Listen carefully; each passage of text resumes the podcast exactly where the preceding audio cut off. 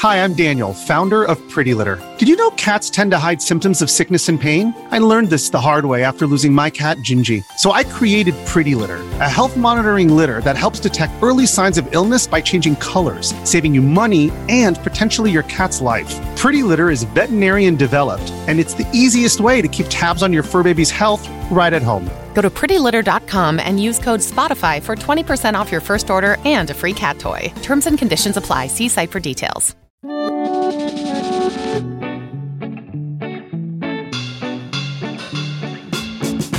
Welcome to One to One, an interview series in which I, Bertie, a long-time writer for Eurogamer, find wonderful people from around the world of games to have a really good chat with.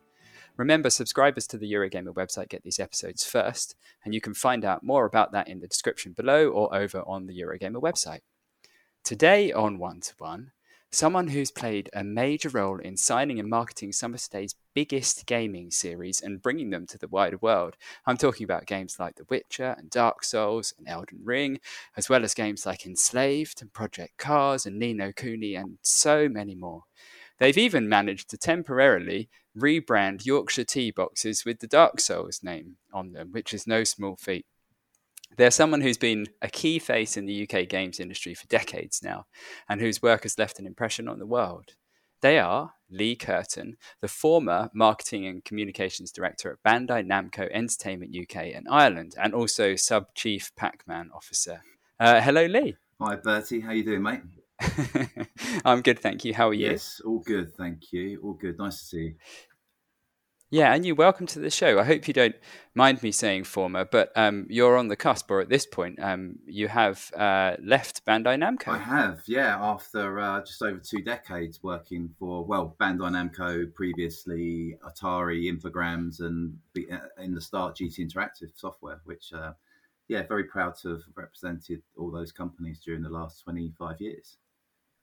It's had a lot of different names, uh, hasn't it? A lot of different companies. Mm-hmm. Um, I, I was particularly confused when it was Namco Bandai or Bandai Namco, and then I'd get all the names mixed up, and they like Ban- Bamco Nandai. And um, yeah, no, there so, was a few changes, and a lot of it was down to the sort of distribution deals at the time that uh, Bandai Namco partners were distributing Atari's products, and then it was Namco Bandai, and then Bandai Namco, and Bandai Namco Entertainment, and, and then recently.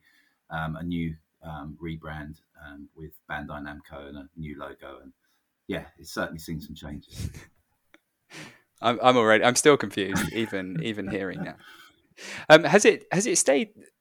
Was the company you were working at, like the building and the people around you, did that all stay the same kind of throughout these transitions? Was it just the name that was changing, or was it, or was it quite a big change? No, it, de- it definitely changed over the years. Um, I, you know, at, at one point, um, obviously. Bandai Namco, you know, as a company, is a huge Japanese um, company, headquarters in, in, in, in Japan, and then it purchased Atari's distribution network, ultimately creating offices across the whole of, you know, Europe and and other countries. I see. So it, it definitely changed over the years because there was quite a lot of transition from the Infogrames kind of model and the Atari model into Bandai Namco, but therefore creating this huge distribution network and, you know, probably one of the biggest entertainment companies in the world, um, where it's probably more prominent just in um, Japan uh, and the U S, with distribution through Sony in the in the past, and and then other companies as well. But now has a footprint across the whole world. For sure, and in no small part thanks to some of the work you've done. Now, I like snooping at people's houses um, yeah. when this begins, because I'm just nosy, I think. And I see what looks like a big Matrix poster. That's correct. Yeah. Uh, on the wall behind you.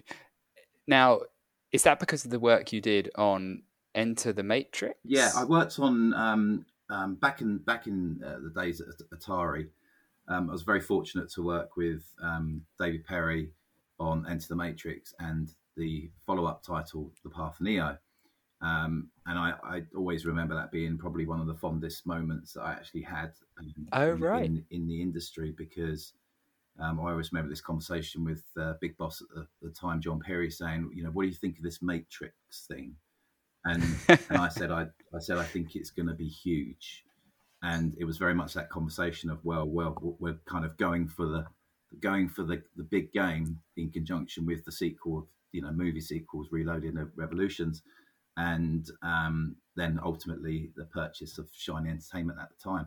So yeah, I worked really, really closely at the time with um, with um, Shiny and the central team in, within the company in the U S, and went down the rabbit hole, got taught everything about the Matrix, um, even met the Wachowskis, and at one point, oh, right. at one point was demoing the game to them, um, which was which. What did they say? What what was that like? It was. Do you know what? It was the most surreal and most amazing, probably one of the most amazing moments in in in my work life. Um, I was asked asked to go to.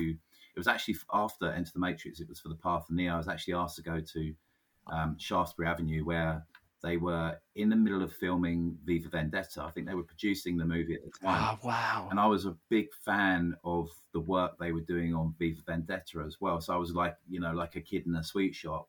And they said, I love that film. It's such yeah. a great movie. It gets better with every viewing as well. And I remember um, uh, Warner Brothers in the U S um, and Dave Perry kind of gave me the trust to go in and, and show early builds of um, The Path of Neo to Um, the Wachowskis in the office in Shaftesbury Avenue, and they were absolutely incredible. And we were, I was, I was specifically told not to kind of really engage in major conversations about the Matrix series. Um, okay. Just focus on my job at hand, which was to show certain parts of the game, and obviously the parts that they'd filmed through their their, their trilogy at the time, um, and to make sure everything was integrated in the, the correct way. Um, and it, but it was brilliant because they were kind of picking out shots they wish they'd improved on and th- various things that they were kind of chuckling at. And it was, uh, it was pretty amazing, and they were uh, incredible. And they even showed me a few bits and pieces on V for Vendetta behind the scenes. And, um, nice. and we did talk about the Matrix, which was, which was great. Uh, what did you tell them? What was your hot Matrix take well, that you couldn't wait to share? Um, at the time I was quite lucky because I, I got to go and see Reloaded and Revolutions at the premiere in London. And and they asked me, you know, are you a fan of The Matrix? And I said, of course. And, no. And um, and they could tell what joy it was to meet them and to just hang out in this office, playing, showing off moves from um, The Path of Neo. Because I had it, I had it one of the best. I think it had one of the best combat mechanics of any game, any combat game at the time. And I, in my own way, I, I actually think it improved on Enter the Matrix in many ways in terms of, you know, obviously delivering the. the opportunity for you to play as Neo and play those key scenes that you know and love from the, the films. Um, and I obviously said the original Matrix was like, you know, mind-blowing. I said I went to the cinema like seven times to watch the movie. Wow. Um, so, which they were really impressed with and quite happy about. And, uh, and then I sort of went into detail about how much I loved Reloaded, but was slightly disappointed about Revolutions, which, you know, I then the tumbleweed kind of, and came rattling through, and we discussed it, and it was quite interesting, you know, the view on it, because they'd said that the Revolutions was like the most expensive part of the, the actual development of the movie because of obviously all the C G I and the the the, the, hmm. the mech stuff, and um, but for me, you, you could tell that film was obviously filmed as one and sliced in half, and um, but still um, as a Uh, series, you know, I go back and watch all of them, and you know, Revolutions has grown on me over the years, anyway. So okay, so yeah, no, it was it was good to talk, and you know, it was sort of appreciated just to talk, just to talk about sci-fi and yeah. martial arts and you know, action scenes, because I'm like in awe of everything that they've done in that kind of series, just in terms of cinematography and technology. So it was, yeah, so that. That image there, which is then a lenticular image, was given to me um, um, in two thousand three. Which actually has two thousand three on the on the, the actual um, frame itself, and I've just kept it um, in one piece since then. I've reframed it once, but uh, yeah, it's great. Nice. What are the other mementos you see? So the the video's gone a bit. Um, the quality's dropped on the video a bit for me, um, but is that a Star Wars poster? Yeah, that's the ori- yeah, that's the original Star Wars movie, which um, I'm a big fan of film um, and a big fan of games and a big fan of music. And, you know, I'm really kind of into, you know, everything within those kind of, you know, anything, you know, with great music and great visuals and, and, and especially gameplay as well. So, yeah, Star Wars. And then I've got the, you might be able to see it, um, a Pac-Man Gorillaz um image as well, ah. because I did a bit of work with Gorillaz, who created a track called Pac-Man um, recently. Okay. Um, and uh, from that, they produced a really cool piece of uh, artwork, and so I've got it framed in. Uh, you can't see the other side of the room, which does ha- actually have framed Dark Souls um, frames and a huge Pac-Man on the Millennium Mills building in London, where we. We set a world record. Um, so, yeah, so there's some good stuff this side as well. But, yeah, this little um, garage turned office has become a little bit a memorabilia yeah. place for some of the things that I've been lucky enough to work with over the years. Oh, it's nice. I bet there are hundreds of, of, of lovely memories. Um, and, of course, it's it's out in the open now. People know um, that you're leaving or have left yes. um, Namco Bandai.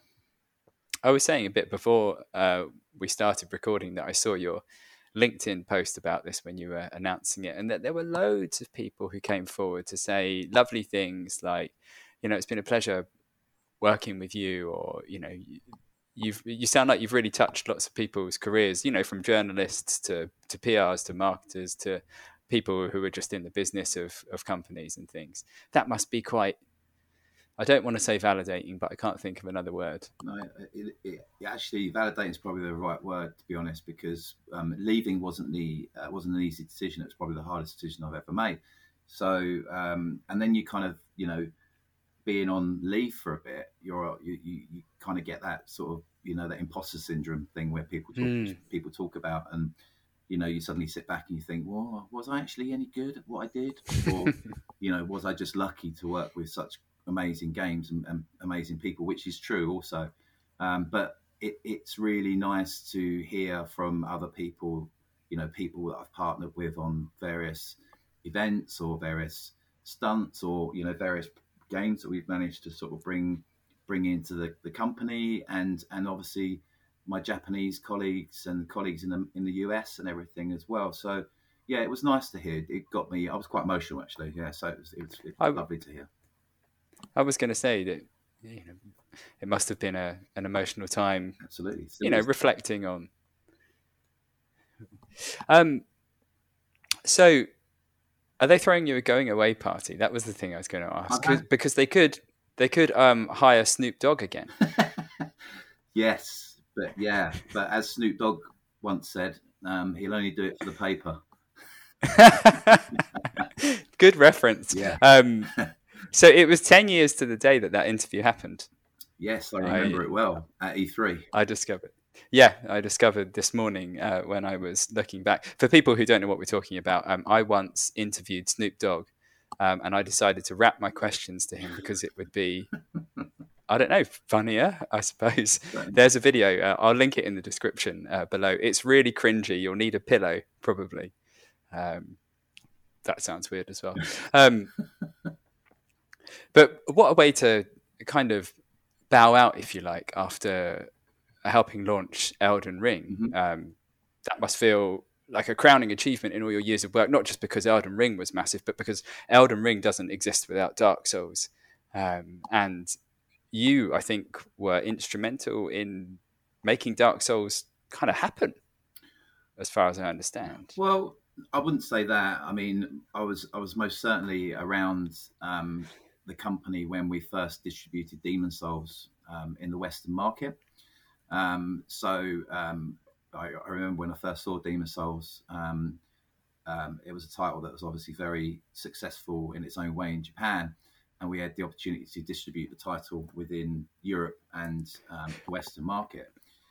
I mean, clearly it's clearly it's a great game. And, you know, ob- obviously the, the success speaks for itself, but it's not an easy sell, is it? It's quite niche and core, and uh, you know, you take a chance on something like that. It's not an obvious one. No, I think uh, one of the things that's kept me within the business um, for so long is the diversity in titles, and um, also the challenging, you know, new titles that you bring in. You know, you see a lot of sequels, um, a huge amount of follow-ups, and a huge amount of safe titles, let's say, across the industry. Um, and I'm a big believer in, you know, you know, new new titles, um, new genres, um, you know, those challenging games that sort of um, just challenged the whole entire model of what, you know, first-person shooters, action adventures, uh, driving, fighting games, but to have something that kind of sits out there really, you know, you, you know, you could say, you know, it's an R P G, but at the same time, it sort of sits there in its own in its own world in terms of what it actually is. Um, so, yeah, I mean, it's, yeah, of course, challenging um, is what the game is, what the game series is all about. It's all about challenge and reward, and every From Software title has been there, and that's why they um, they're probably the most valuable value for money titles out there in terms of you being able to learn from how you play these titles and learn from your mistakes, and through these challenges you get immense reward. And we saw that with Demon's Souls. You know, I remember when we first got some code in for it, for the game, and we were playing through it, and you know, all having our asses hand to, handed to us on the biggest basis. And then when you start, you know, learning these games, they kind of reminded me of how games were in the eighties. You know, when you were playing them on your C P C, and they were, you know, no games were easy. They were all challenging. They were all hard work. You know, they were always a hard. They were always difficult to finish. Um, games when I was growing up, and that made for, you know, real value, where I find a lot of games now you can get through them quite easy and um, have your handheld uh, for you most of the time. But with were there some it's, it's certainly, and Dark Souls certainly not that. Were there some difficult discussions around um, getting involved with Demon's Souls and then Dark Souls? Because like I say, it can't have been an easy sell, and there must have been people at the company that were like, I don't get it. Um, no, I don't think there were people that that didn't get it. I think it was purely down to the fact that there was, you know, um, you know, yes, it was it was challenging in a, in a way, because maybe nobody outside of um, Japan was really um, aware of, of of the game um, with Demon's with Demon's Souls. Obviously, Dark Souls took on its own, um, you know, you know, its new, own new path um, following following that. Um, but um, yeah, with these titles, obviously, it's always a challenge to um, to understand how to market them in a way, because what you don't want to do is change their um, their D N A. Um, and that mm. was, you know, we've never had any involvement in the development of these titles. That's down to the genius of From Software, um, you know. And our job is to introduce them to as many people as possible. Um, And, you know, that's happened over over the, you know, the ten plus years. And obviously with the success of Elden Ring, which has just take things, taken things um, uh, to a whole new level. Um, and I think we can thank other fantastic R P Gs out there as well, you know, um, with their open worlds and their vast terrains to kind of introduce people into these um into these worlds and new fantastical worlds that they can get involved in. And it's all about you. You know, not giving the story to you, but you finding out the story for yourself, or creating your own story within within these yeah. universes. Um, and um, it's great to have seen the success of Elden Ring, and obviously other titles such as Bloodborne as well, and Sekiro um, as well. I'm a big fan of all of these titles, even though I'm not that great at them. but um, but even with myself, you know, I've I've learned um, I've learned over the years as a as a as a as a gamer to kind of how how I appreciate them as a somebody playing the games rather than somebody sort of working within the sort of marketing teams of them. But yeah, yeah. most certainly not an um, not an easy challenge in terms of introducing these and explaining these kind of titles to people, because there's only so much you can explain. For sure. It must seem like a, a long time, it was a long time ago, but it must seem like a long time ago now that, you know, you were You were the publisher of Dark Souls, right? Not not the distributor. It was we were publisher and distributor of Dark Souls, yeah. Okay, so I mean, there must have been a point. I mean, did you get to go and meet Hidataka Miyazaki and the team? Do you remember sitting there thinking, you know, they weren't massive at this point. They're kind of gaming royalty now, but at that point, they were still, you know, had something to prove, if you like. Do you remember meeting them, and I suppose how their celebrity changed over the years? Yeah, most certainly. I I, I met um, uh, Miyazaki-san a couple of times, actually. Um, once when I went over to Japan um, with Edge magazine, actually, and uh, Jason Killingsworth, and um, we got to spend some time over there, which was um, pretty amazing. And, you know, Jason's a huge fan and contributed towards writing, writing a, a fantastic book um, as yeah. well. And, um, and also we invited Miyazaki-san over to an award ceremony here in the U K as well, um, some many years ago. But yeah, I mean, I, they're, they're incredibly humble, incredible creators. And, um, They've, it's it's quite nice, you know, because I've played a very small part in in you know in these titles in terms of you know introducing them, let's say, to the U K audience as best as possible, um, and you know working with yourself and working with you know many great journalists and content creators out there to sort of introduce um, and get the title in, in, in front of people as much as possible, um, but seeing obviously in the background how much work and dedication and pure passion and love that they, mm. they put into their titles. And um, it's uh, great to see um, talent suddenly being um, uh, rewarded in, in, in many ways. You know, you know, you can have, we can have all have our own opinions on awards, um, but um, it's great to see. I'm a big fan of uh, developers and creators um, getting the rewards that they deserve, and Dark Souls is, won many, and hopefully, and I, I, I would probably put money on it that Elden Ring will do the same. I think that's a fairly safe bet. Yeah. Um, so let's go back in time sure. uh, a little bit. Um, let's go back in time quite a lot, actually. Let's go back to little Lee Kirton running around and scuffing his knees and dreaming about the future.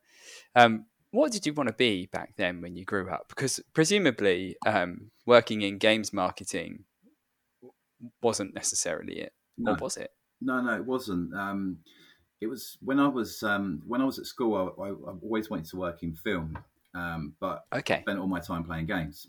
Um, so it was kind of like you know when I wasn't watching film, I was playing games, and you know everything from you know the Binatone, you know, bat and ball console back in nineteen seventy-seven to you know the Atari to you know every single games guy. I spent a lot of time on um, my Amstrad C P C four sixty-four and the Commodore sixty-four, and you know typing code from magazines and playing around with um, trying to get into systems and, and playing around with things. I'm not a coder, but I was really interested in, in technology and really interested in um, artwork, uh, cinematography, um, obviously film, you know, music.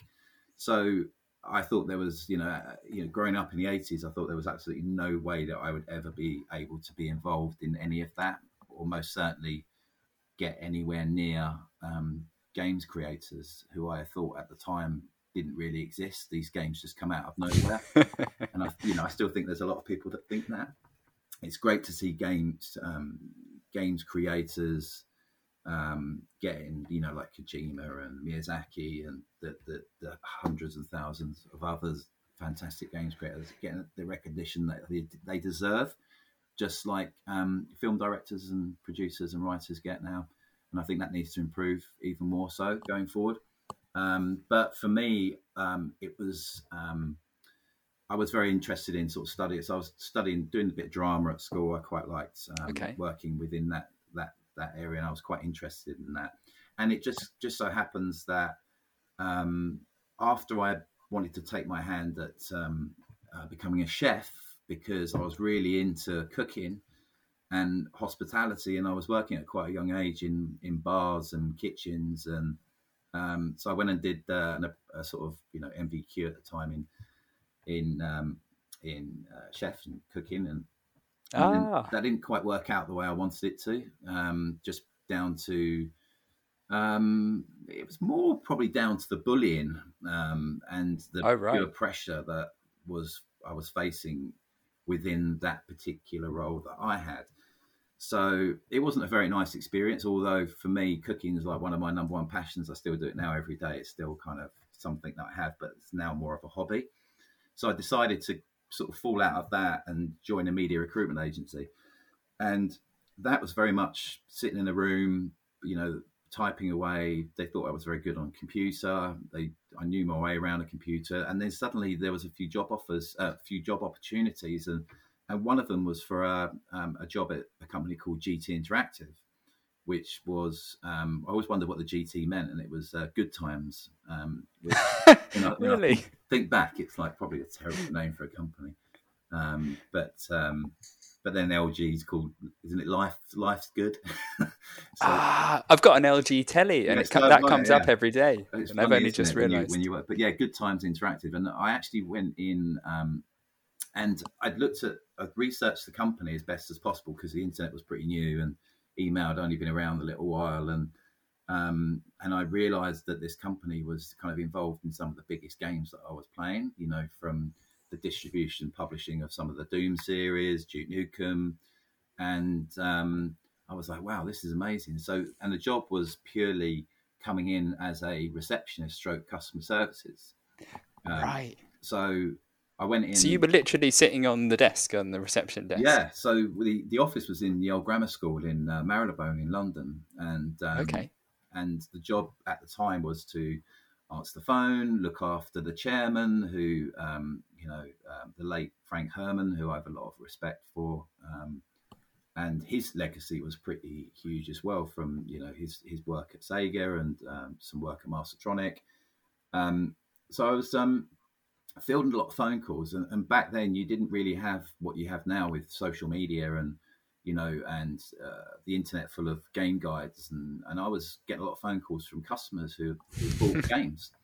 And so I decided to kind of make the reception area my own kind of sort of broom cupboard in a way, where I, I sort of um, started printing out guides on our games and posting them to people and uh, help helping people out on the phone. Um, and...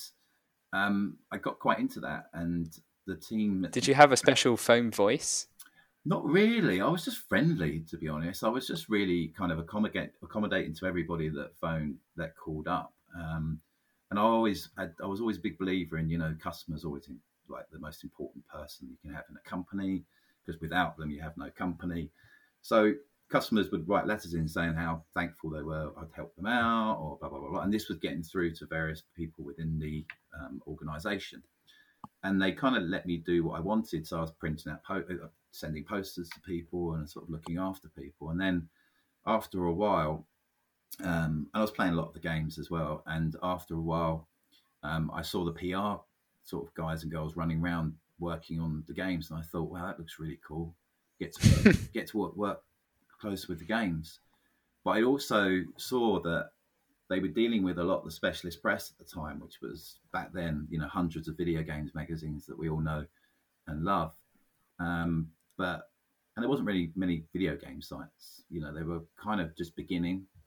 Um, but I saw that there was a huge amount of um, regional um, press across the U K that were wanting to be to play our, play our games and review our games. And I started indirectly dealing with them um, and then sort of started building up a huge kind of level of coverage outside of, you know, specialist press. And then I was offered the opportunity as a, a job to be a P R assistant and uh, then a P R exec. And I was working on, you know, Total Annihilation, Abe's Odyssey, um, the first Unreal, um, which I always remember seeing code for Unreal. Um, And just being everybody just standing around this this this P C, you know, which was the size of a house, blown away by this game called Unreal. And um, if you think about where Epic have gone from then until now, with you know the Unreal five engine and Fortnite, and you know it, it's it's pretty incredible. So it was great to be part of um, launching Unreal, Unreal two, Unreal Tournaments. Um, So I just kind of paid my own way, I suppose, within G T Interactive, and then slowly but surely got kind of promoted into other positions and got to work on, got to manage um, Driver.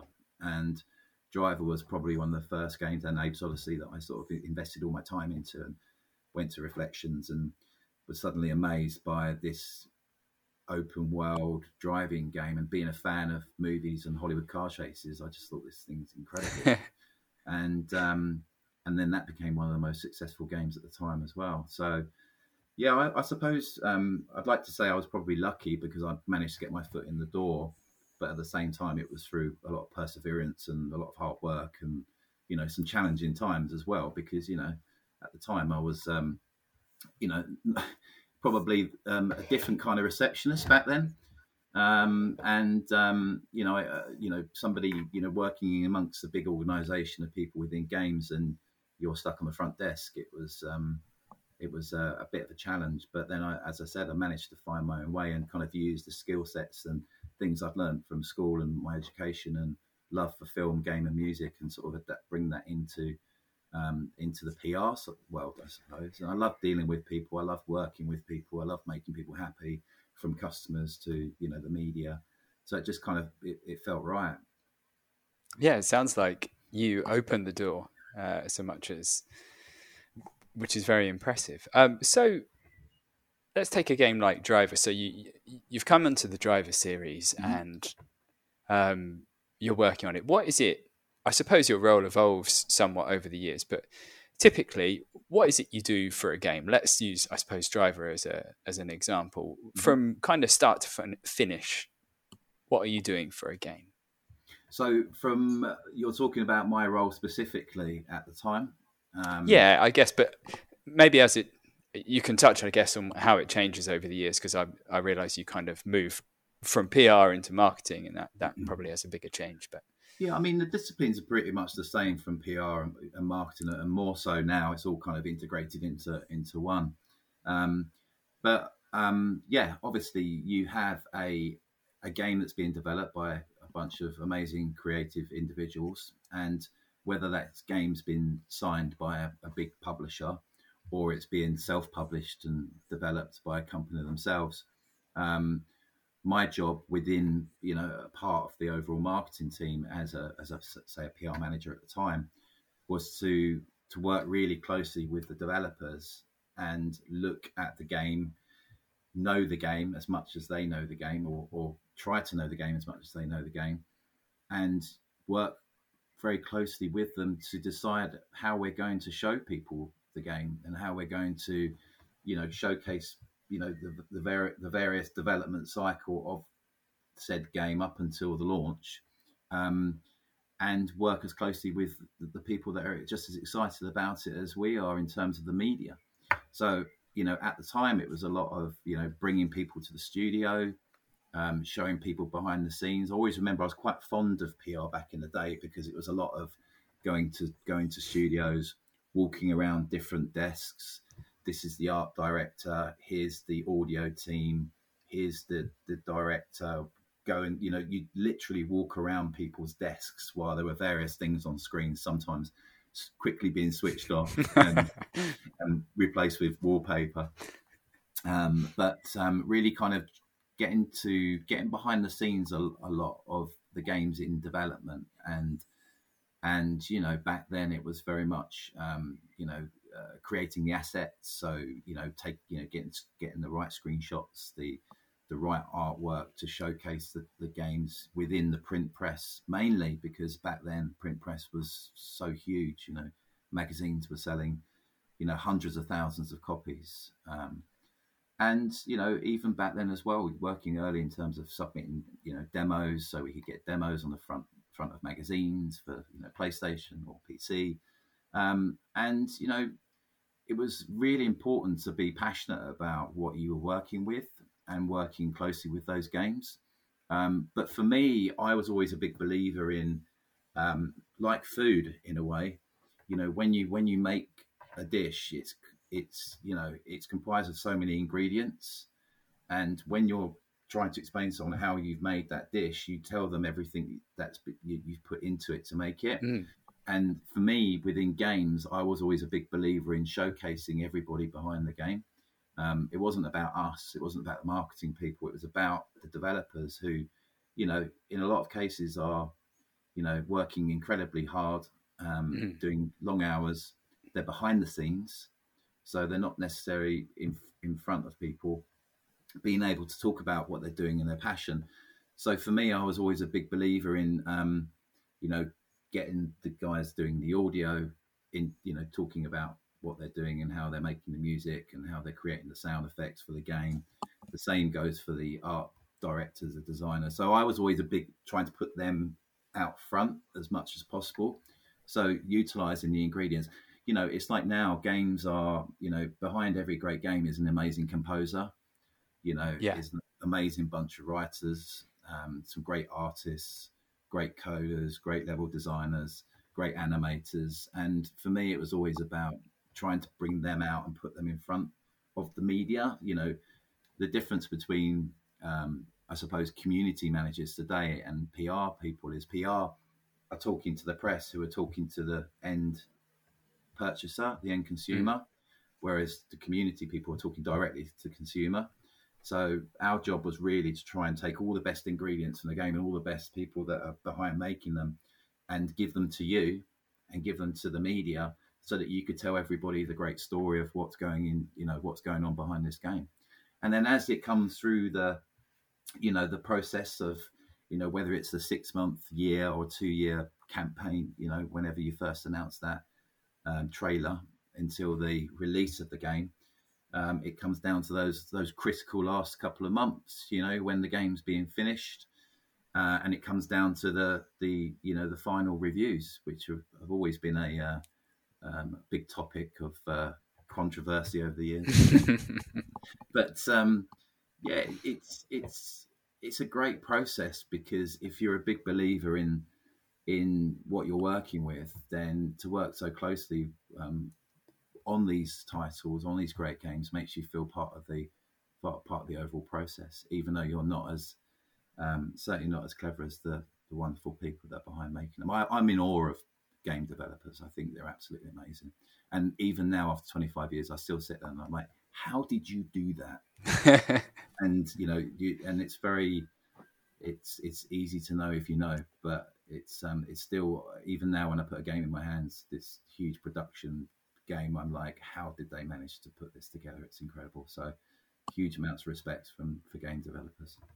Yeah, so it's a long process. As you know, a, a game is made over multiple years, and it's a long yeah. it's a long campaign, mm-hmm. if you like. Um, which are some of the the campaigns that stand out over the years? Because there's there's been quite a few years. You know, uh, almost well, pretty much bang on twenty-five years.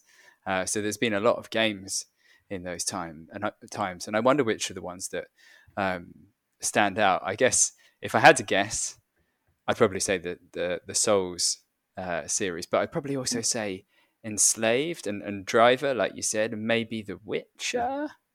Yeah, The Witcher was. Um, I was lucky enough to work with C D Projekt Red on the original Witcher um, back in the G T, G T Interactive Atari, Atari more Atari days. Um, And um, and The Witcher two, and obviously The Witcher three Wild Hunt, which, you know, I probably played three or four times back to back now. What did you um, think of The Witcher when it first came around? Because this was a, a, a group of unproven Polish people. There weren't games coming out of Poland at the time. Hmm. Uh, The Witcher didn't have any kind of resonance here. No one really knew what The Witcher was. Um, hmm. What did you think of it all back then? Well, it was it was obviously um, it was a P C focused title at the time, and um, there's some great um, videos out there on obviously C D Projekt's success over the years from their humble beginnings um, in terms of, you know, how they introduced titles in, into into into Poland and other games and how they first started. Um, obviously, The Witcher when it first came along was based on a um, based on a, a series of books, um, and those books were probably completely unknown outside of Poland. Um, but the one thing that stood out with the, the game was the game, you know, this, you know, incredible um, open world R P G, this, this character girl. Um, and, you know, in the beginning, it wasn't an easy release. You know, it was certainly a title that took time our post-launch as well to improve and, And yeah. get better. There's an enhanced edition, and obviously with The Witcher two introduced it to console um, for the first time, if my memory serves me right, when when we released it on Xbox three sixty. Yeah, um, and um, the games just they just improved and improved and improved over time. And you know, at the time, um, yeah, it was completely new. Um, but then having worked on The Witcher three Wild Hunt and take you know taking things to a new level in, in in all aspects with C D Projekt's um, Red Engine and, you know, the, the sheer levels of work that was put, you know, put in worldwide to introduce it, even though it's a third game, it was introduced as really its kind of standout original title. Yeah. Um, hence the reason, you know, the three is kind of buried behind the Wild Hunt, and um, but hopefully introduced um, the the Witcher world to a lot more people, and obviously with the success of the Netflix T V series as well, and you know variants, various um, enhanced editions, and you know it, it's another series that's been great to see how it's just gone from strength to strength. So definitely yeah. stand out. I mean, Enslaved has got a huge place in my heart, um, huge place in my heart, because for me it was one of those great examples of bringing film and music and gaming together in almost the perfect way. Um, I love Ninja Theory. Um, you know, I was a big fan of the work technically and visually and what they did with Heavenly Sword. Um, but when Enslaved came along and we were working on this, you know, this new title, um, I remember I remember seeing it and seeing the work that was being put in by the studio and the full performance capture work that was done with Andy Serkis and Lindsay Shaw, and the music from Nitin Sawhney, and, you know, just this post. I always remember with Tamim, um, we were talking about it for hours, and I always remember the reference material that he used when um, when working on the game was this uh, T V series called Life After People that I okay. remember watching. It's really good, and it kind of uses technology to explain what would happen to people, uh, what would happen to life and, and the planet if people just disappeared. So it would be like one day after people. So imagine waking up one day and there's no people around. What would happen? Not a lot really changes, but then over a series of time, over a series of days and weeks, things start, you know, falling apart. You know, factories stop working, food starts disintegrating, buildings start falling apart, and you know, Enslaved was set in this post post apocalyptic America, and it kind of showed nature reclaiming the earth, um, but ultimately.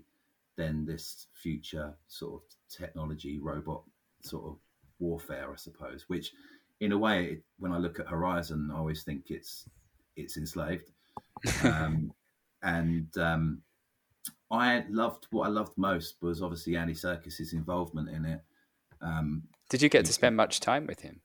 Once. Um, we, we did a, a sort of press day in, in London, and I got to sort of chat with him a bit, which was really nice. But you know what these things are like when you've got media lined up to, to take this this in, this really important time to spend with him. You don't really get that much time to sort of ha- like hang out unless they, they tend to stay, stick around and go out for dinner, which unfortunately didn't at the time.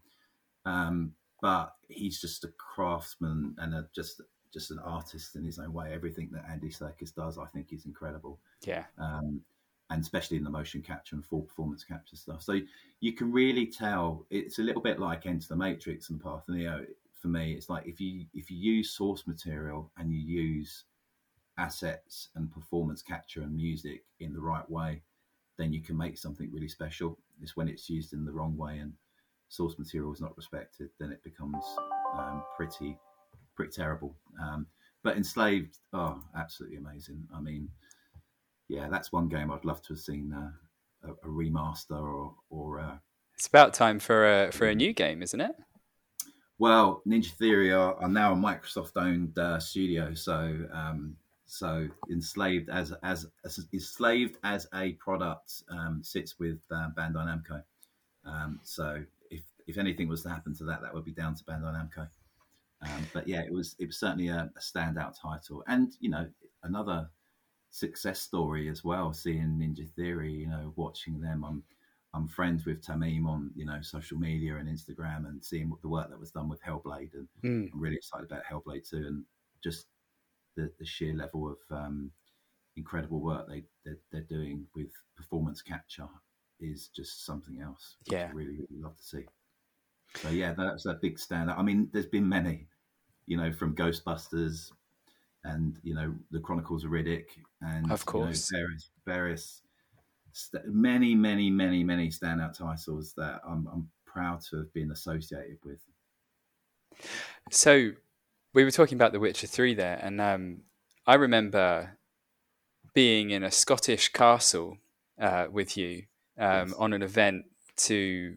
For the first hands-on event, I think, for for the game. That's correct. Um, there we were in Stirling Castle in Scotland, and we had a feast in the main hall, um, which was very um, in keeping for the uh, for The Witcher three, obviously. So, absolutely. And that made me think of events, you know, press trips, events, and and, mm-hmm. and from my point of view, this is, you know, I see a lot of these. You know, when there's a new game to come out, the publisher gets in touch, and normally there's, depending on the kind of scope of the game, there's normally uh, a press trip in keeping with that to try and, you know, make the game seem really cool, get people excited, uh, and get people there. Um, I'm assuming you had quite a lot of input in the various events. That's over actually the years. My, that, that was actually my event. That, was it? The Stirling Castle event, yeah. It was, and there's two ways of looking at these these events, because obviously, and unfortunately, you know, people that that spend all their hard-earned cash buying these games don't get to attend these things, but they do get of to course. attend, you know, the big shows, you know, whether it be the E threes in the U S or the Gamescoms or the E G Xs or whatever the shows that are are around. And I suppose that's a way of trying to bring in everybody that's spending all their money and investing in these games closer to the people making them and closer to the people working on them. Um, I've always, whenever I've worked on events, I've always tried to link the event to the game in a way that, with Stirling, for example, a lot of the, well, some of the research that was done in obviously the development of the game was using source materials like the Scottish Highlands and, you know, as huge reference for the development of these open worlds and this, the style of these, these type of games. Um, I wanted to showcase the game um, in a really standout location, but that had a bit of a connectivity to to the game. So if you walked outside, you would think, oh, this looks like this looks a little bit like The Witcher three. And Stirling Castle was, um, I love history. Um, I love castles. Been fortunate enough to work on a lot of games that have had uh, links to castles in many ways. So um, been fortunate enough to... To, to put on events at Hever Castle in Kent and Stirling Castle in Scotland. That was another um, Witcher event, wasn't it? In Hever it was, Castle, yeah, for The Witcher two, um, Assassins of Kings, yeah, Hever Castle, which was um, Anne Boleyn's childhood home, and uh, and also Hever Castle to me looks like a castle should look. You know, if you were standing in front of it, it's it's quite, it's not huge, but it's got a drawbridge and it's sort of perfectly constructed in the sense that it's not. Um, It's not all fallen apart like a lot of, lot of castles are across the um, across the country. Um, Stirling Castle was just a magnificent place, and I've always been a big fan of using locations that haven't been used by any other game companies or any other, you know, any other film companies. So, yeah, to showcase the game in Argyll's Lodge and to have the hands-on experience in Stirling Castle, and then, you know, what what better thing but to have a huge seven or eight, I can't, can't remember, nine-course banquet in the evening.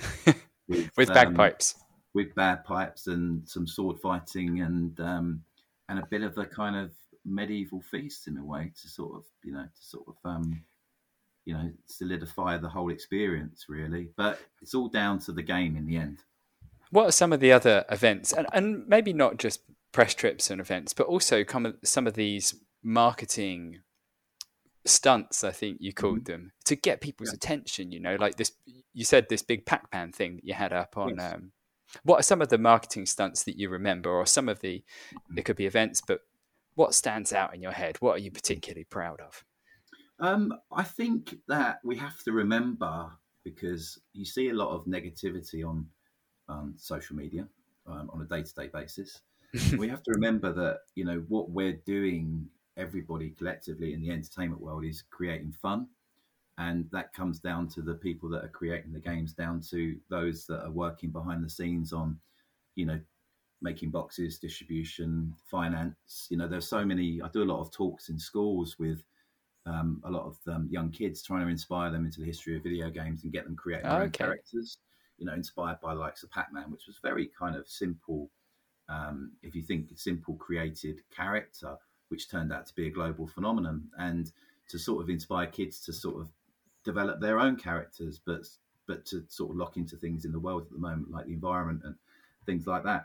And I think the important thing to remember in, in games is that everything we're trying to do here is to try to uh, to project that element of fun to to everybody else out there, to so that they one they can see the game and see what they're going to be experiencing for the, themselves, um, but also create a level of drama and fun around the games themselves. And and it's, you know, in the end, games are businesses. They can't survive without people buying the games. So, you know, if you like that game, we need you to buy it.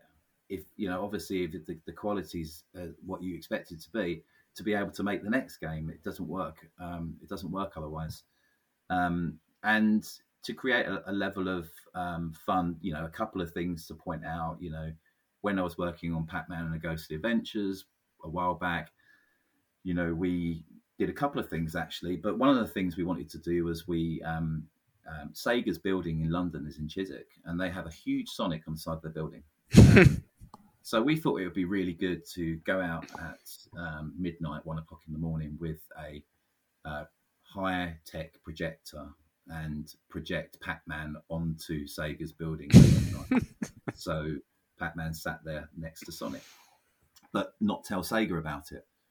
Um, and sort of do it as a sort of urban late night stunt. Um, but, you know, by doing it late at night, not letting Sega know, you know, we got a few new, quite a few news stories the next day about how we kind of reunited these two characters from, you know, gaming's history, um, but sort of taking over Sega's building and, you know, seeing how they reacted. And, and it was quite fun to do. And how did um, Sega react? Um, so, um, Some some people at Sega wish they'd known about it, um, because they would have probably, you know, probably got more involved. But we didn't really want them to know about it. Um, but the the head um, of Sega at the time was um, contacting the head of uh, Namco and, and said it was very good and it was brilliant. And the story was all about, you know, um, the fun missing out of video games and the fun missing, you know, because back in the day there used to be a lot of these kind of things happen, you know, outdoor stunts, various activities. And do you remember any? More... Oh, oh my God. Um, I mean, you do see, you do see some now, you know, such as, you know, whether it's a simple marketing execution of taking over Piccadilly Lights or Sony taking over the London Underground stations, which I really loved, and things like that. You do see these things, but they're, they're more kind of marketing investments now rather than, you know, actual stunts that can, can gauge. Um, I mean, back back when I worked on Driver, um, I took a um, um, with a, a, a guy at the time who had a, a Dodge Challenger, a yellow Dodge Challenger, and it was when you could drive up Oxford Street, and he had a huge speaker, which was one of the loudest speakers that, that um, literally raised out of the boot of this Dodge Challenger. And I was warned before we went out with him that. Um, He'd had a warrant out for his arrest. Oh, God. Um, but they sent me out with him on the launch day of Driver to H M V in Oxford Street, where we kind of did some donuts in the middle of Oxford Street, parked, right, parked right outside H M V. And, um, and this huge speaker came up and just blasted music from, you know, seventies car chase movies. And I was...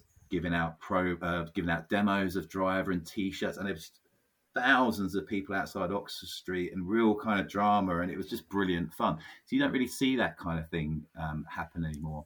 But I actually think that that you know we don't really have, let's say, the the retail out retail space out there nowadays yeah. to kind of do those kind of things. But you know that was always really good fun, um, and. Um, We also decided to, you know, we worked with um, Channel five, the Gadget Show, to to set a world record for the largest projection, largest projection mapped video game, which was Pac-Man, and it was beamed over the river at Excel over onto the Millennium Mills, and um, fully designed new version of the classic Pac-Man that was actually designed around the actual architecture and the, the windows and the, the layout of the building, and fully wow. playable from across the other side of the river, river on the largest video game controller ever made.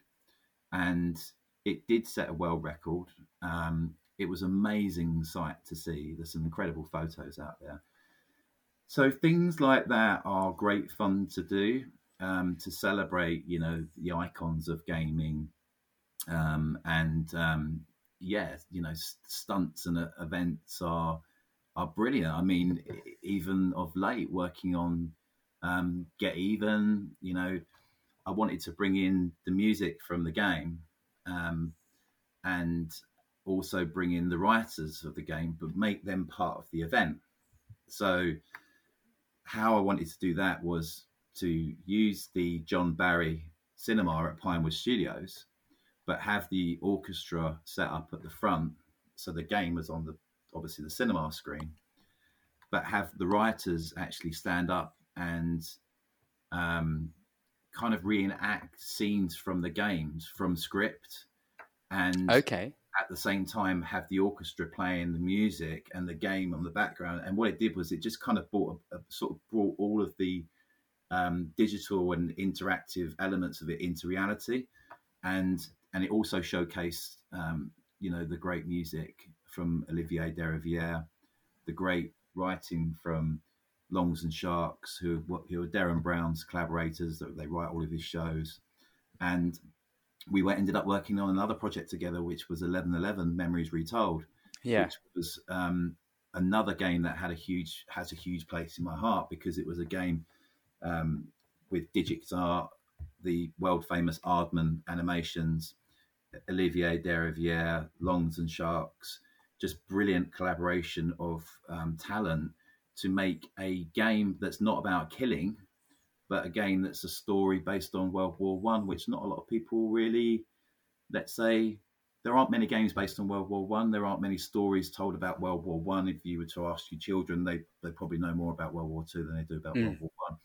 Um, but to create a, an interactive story based on, you know, a German soldier and a Canadian soldier who are both out at war, but strike this sort of um, strike up this friendship, um, and um, you know, what better way to showcase that than at the Imperial War Museum, um, because the game was released in the same time as the centenary. Um, yeah. So there was poppies covering the the Imperial War Museum. We took people through a kind of um, a sort of real experience walking through the museum, World War One museum, into this incredible room. We had a poet dressed in a soldier's uniform, um, reading, um, you know, in Flanders Fields. We, again, I wanted to have the orchestra there. So we had like the London Philharmonia, or Philharmonia Orchestra playing music. And we recited some poems and showcased scenes of the game, and had Aardman t- talking about the development.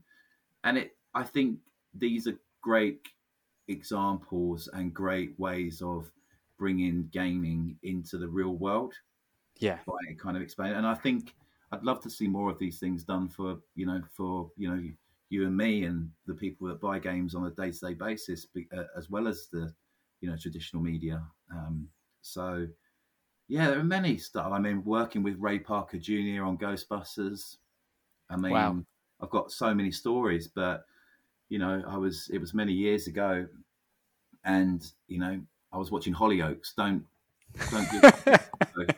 Um, I was a lot younger. I was a big fan.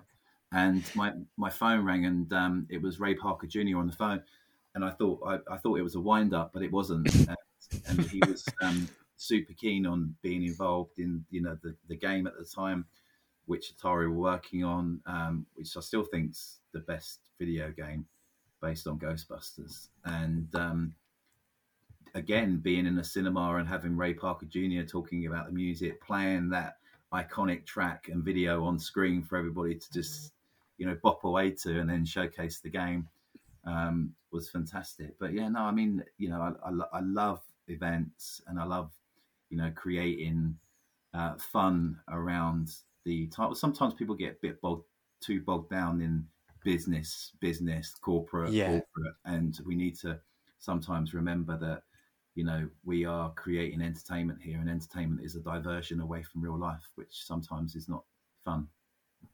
Yeah, right. So many memories, memories and memories and memories.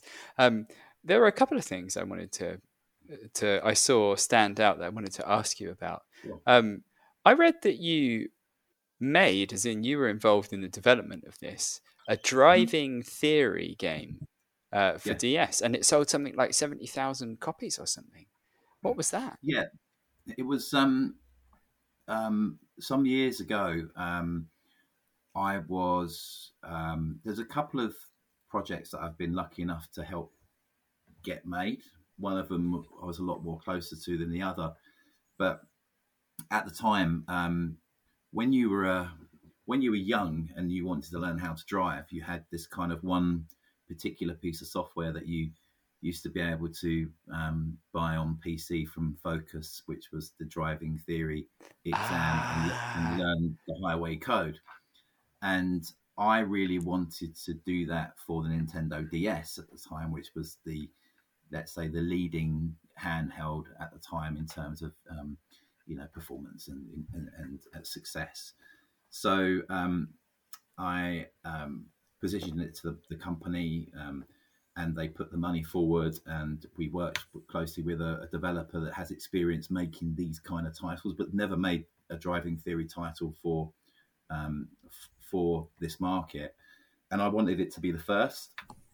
So I always remember going to see the D S A, which is a driving standards agency, and getting a meeting with them was was hard enough um, because I'm this guy that works at a games company, and they, all they care about is people's safety. And, um, you know, and that's their, that's number one focus for them.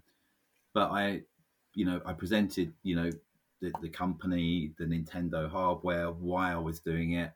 And my, my, my argument was that there are many young people worrying about their driving theory exam and worrying about their highway code. So what if they had something that they could take with them that was portable? Because obviously smartphones weren't around at the time. Of course.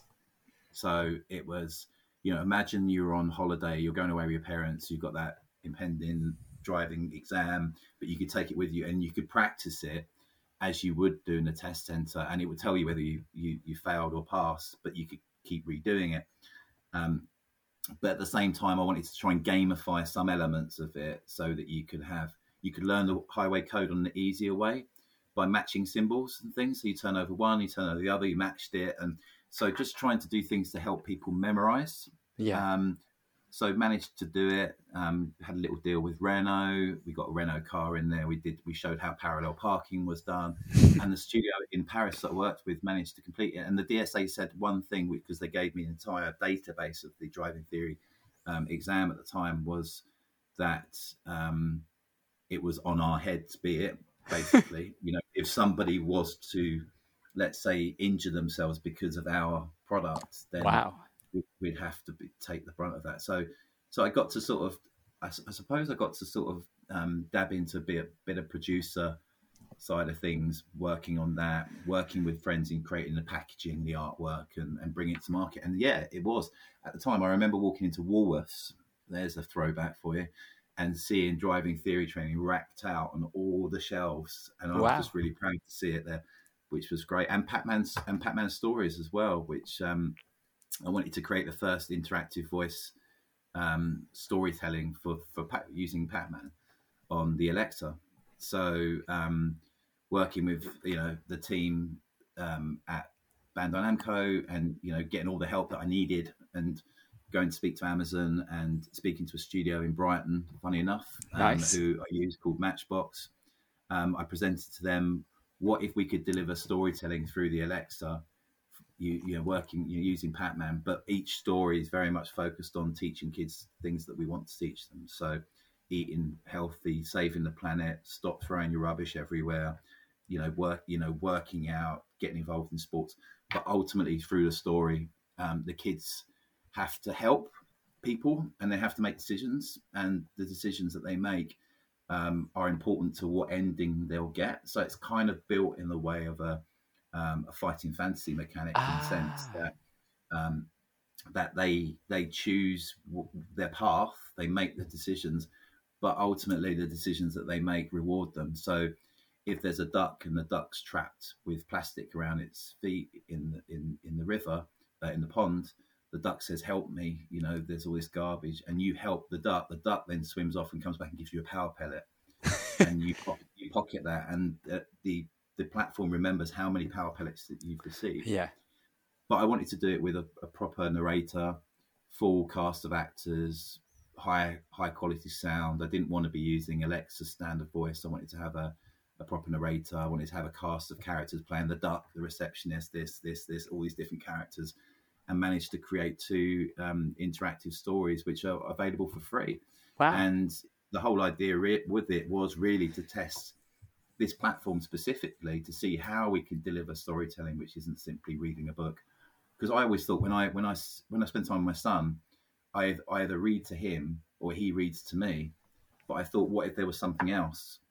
And now, obviously, you have audiobooks for kids and there are interactive stories. But at the time on the Alexa platform, there wasn't really anything like this. Yeah. So um, it was really great to to put the design of that together, present it to a brilliant studio who were really uh, experienced in making um, skills for the Alexa platform, and then working with the innovation team internally and, and having all the help that I needed to actually get it made. Yeah. Um, which was brilliant. So, yeah. But not teaching really kids to eat pills? No, not at all. So the power pellets are purely go in their pocket, and they're purely a reward for them having made the great decision. But if they are making terrible decisions and they do pick up, they don't pick up the wallet and hand it in the police station, then they get the bad end. But behind each story is a bit of a Scooby-Doo moment where you find out who's responsible for what's happening in each story. And you can imagine in Pac-Man's world who's responsible for it. So lots of memories, lots of games that you've worked on. Uh, at what point did you start thinking about moving on from uh, Bandai Namco? Yeah, I mean, for me, it was a personal decision. There, there are many things in, in my mind that I sort of wanted to try and achieve. Um, and before, you know, before the end of days, let's say.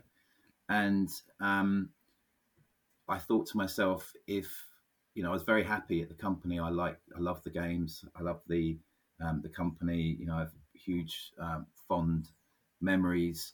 And at the same time, I believe that there's probably nowhere else that I would actually go if okay. if I stayed put.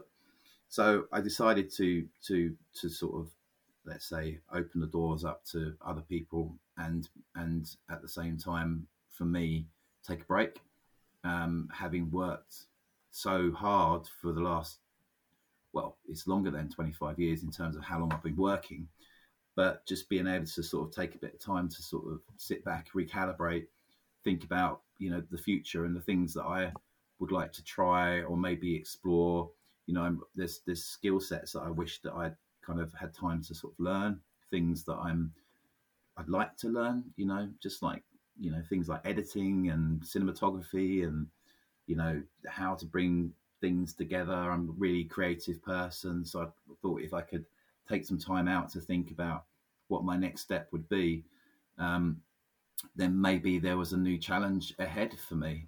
Um, so, yeah, that's it, it. And I wouldn't say lockdown had um, anything to do with it, but I think, you know, most certainly lockdown has changed people's um, perspectives and views, and maybe has, has got people thinking a little bit more about the future and, and you know, what they're doing and what they want to do. I was doing, during lockdown, I was doing it, um, a lot of um, voluntary stuff, okay. even whilst working. Um, and I felt, I found a lot of um, reward in that, even though it was voluntary. But, um, you know, just going out and, you know, getting... getting, you know, um, elderly people shopping or going to pharmacies or, you know, doing this and doing that. And then these were things that I kind of quite enjoyed doing for other people. Um, um, I'm not saying I've left to go and do that um, full time. It's more to do with the fact that I was just wanting to kind of expand my horizons a little bit um, and um, and uh, see what that next challenge um, will be. Um, so, yeah. Um, we'll see what happens. Do you think that this is you leaving the game industry? Um, I don't think so. Um, I think I will um, stay within the industry because I love the industry and I love the people within it. Um, I love games. Um, yeah, I've, I've had been fortunate enough over the last few weeks to spend a bit of time playing the games that I've wanted to spend some time playing. So no, I wouldn't say I'll be leaving the industry at all, um, but um, definitely have a little think about what um, what I want to do next. Well, that sounds that's good news for a start, and it sounds like a nice a nice period, a nice bit of time to think about the things that are important, think about the things that interest you, um, and have a bit of time exploring those. So we've kind of come to the end, but I've got a couple of questions that I ask everyone, and they might take ages to answer it. It depends on you. I doubt they will. Um, so it's three questions. And the first of them is first game. So what was the first game that you played? Um, the first game I played was Pac-Man. Okay. That's probably the probably the most boring answer, isn't it, really? It's not. But it's very um, thematic, very in keeping. Yeah, I... I Yeah, it's a tough. It's a tough one because Pac-Man was the one title that I always had the fondest memories. It was either Pac-Man or Pong, to be honest. Okay. Um, those were the two titles I always remember playing. Are you good at Pac-Man? Um, I'm. I'm not. I'm certainly not as good as some people out there. But um, the one thing about Pac-Man that people, some people don't realise is that obviously each of the ghosts, you know, Pinky, Inky, Blinky and Clyde, they all have their own personalities and their own specific A I built around their personalities. So if you learn what their their personalities actually are, then it makes the game a lot easier. Yeah. Wow, I had no idea of that already. So you've just you've just blown my mind. I'm I'm squidging a stress reliever that looks a bit like Pac-Man uh, at the moment. Um, so the second question is last game. What was the last game that you played? The last game that I played has been Sifu. Ah, are you enjoying which it? I I am enjoying it a lot. Um, I'm enjoying it more since they've updated it and put a slightly easier mode in there, um, because I must admit I did feel like I was playing a Dark Souls game um, at times. Um, but that that is the game that I am playing at the moment. Um, I'm also a big fan of Fortnite. Okay. So I'm playing. I play a lot with my son. Um, he'll be upstairs in his Xbox. I'll be downstairs on the PlayStation. So we, I, we do spend a lot of time on that. And, you know, a lot of FIFA um, as well. Um, but one game that I do keep going back to, um, which I'm a real, real, real big fan of, um, is Playtale. Ah, okay. Which um, I think uh, I w- I'd like to say is underrated, but I don't think it is now. But it certainly was when it first came out. Um, but I think Playtale for me is another great experience, another great Uh, example of really good storytelling and, and character building done really well, and um, sort of all around this amazing engine by Sobo as well. It does so, look yeah, incredible, a Playtale.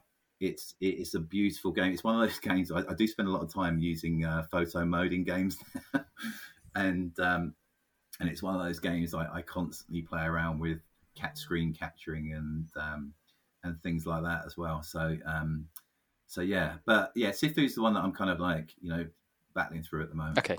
I'm excited to see uh, what comes of a Plague Tale two, of course, uh, oh, whenever that's. I'll wait for it. Um, so the last question is best game, which can be favourite game, I suppose. The tricky one. Um, yeah, because it is a tricky one because there are many good games and many it's really hard. I mean, if you ask me my favorite movie, I could tell you that. Which, which is it? But the uh, True Romance. Okay, that's my favorite movie of all time. Um, I would go as far, I would say GoldenEye is my favorite video game. Wow. Okay, I like how you had um, a movie think, there and a game there as well. Yeah, I think I think for me, GoldenEye is that game that really kind of. I remember working at G T Interactive when someone brought in a sort of N T S C version of the game on, on a on a on a uh, on a Nintendo, and we and bring it. And I remember us all crowding round it and desperately trying to get our hands on it. And then I remember playing it, and I think it's it's just that game that has really kind of resonated and installed itself so well into that, not just the single player, um, how it felt at the time, but also the the, the, the pure multiplayer and, and sheer joy of playing with friends in the same room, which you don't get many, no. many games that do that now. Um, so it's great to see the all the teasers online and potential reveals of a of a new um, enhanced GoldenEye. If that happens, I'll be uh, very excited. But will it still feel the same? That's the thing. It's like I always believe that sometimes a game was meant for the period that it came out in, and if you suddenly push so far to have that come back again, it might not feel the same way as it as it once did. Um, so sometimes it's a little bit like remaking um, certain movies um, badly. It's like, don't touch it. But I'm very excited to potentially see it and play it for sure. Awesome.